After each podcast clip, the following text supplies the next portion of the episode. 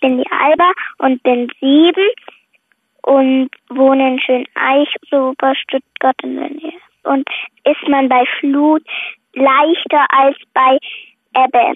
Wieso kommst du darauf, dass man da leichter sein könnte? Also ich habe den Papa mal gefragt, wie Flut entsteht und dann hat er mir also erklärt, dass das von der Mondanziehungskraft ist und dass die Mondanziehungskraft halt das Wasser bewegt und der meiste Teil in unserem Körper ist ja auch aus, aus Wasser und dann müsste es uns ja auch irgendwie ein bisschen annehmen, also hochziehen. Ja, Gabor, das war ja eine sehr präzise Frage. Sind Menschen bei Flut leichter als bei Ebbe? Also der Gedankengang ist völlig richtig, ja. Wenn der Mond das ganze Wasser zusammenzieht, zieht er dann auch nicht das Wasser in unserem Körper zusammen. Das muss man dazu sagen. Also der Gedanke ist grundsätzlich richtig.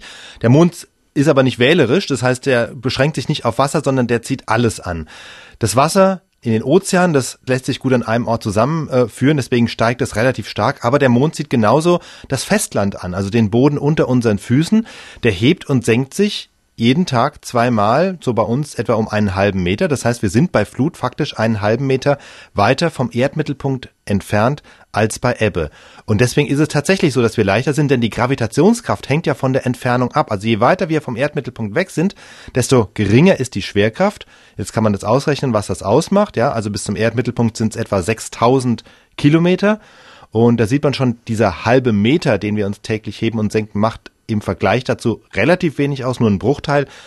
Ungefähr ein Zehnmillionstel ist das, ist nicht viel, aber man kann tatsächlich sagen, bei Flut sind wir im Schnitt etwa ein Zehnmillionstel leichter als bei Ebbe. Und heißt das also, mit einer hochpräzisen Waage könnte man das messen?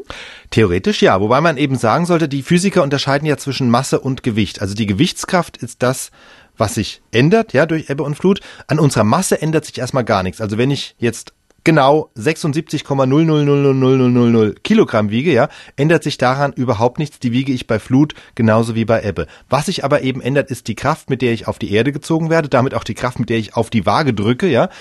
Das wird nicht in Kilogramm gemessen, sondern in Newton.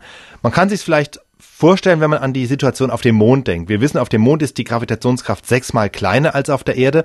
Als Astronaut hätte ich da immer noch die Masse von 76 Kilogramm. Trotzdem wäre eben die Gewichtskraft, mit der ich auf den Boden gezogen werde, sechsmal kleiner. Und so ist es eben auch bei Ebbe und Flut. Nur, dass es eben da wirklich winzige Schwankungen im Bereich von ein Zehntausendstel sind.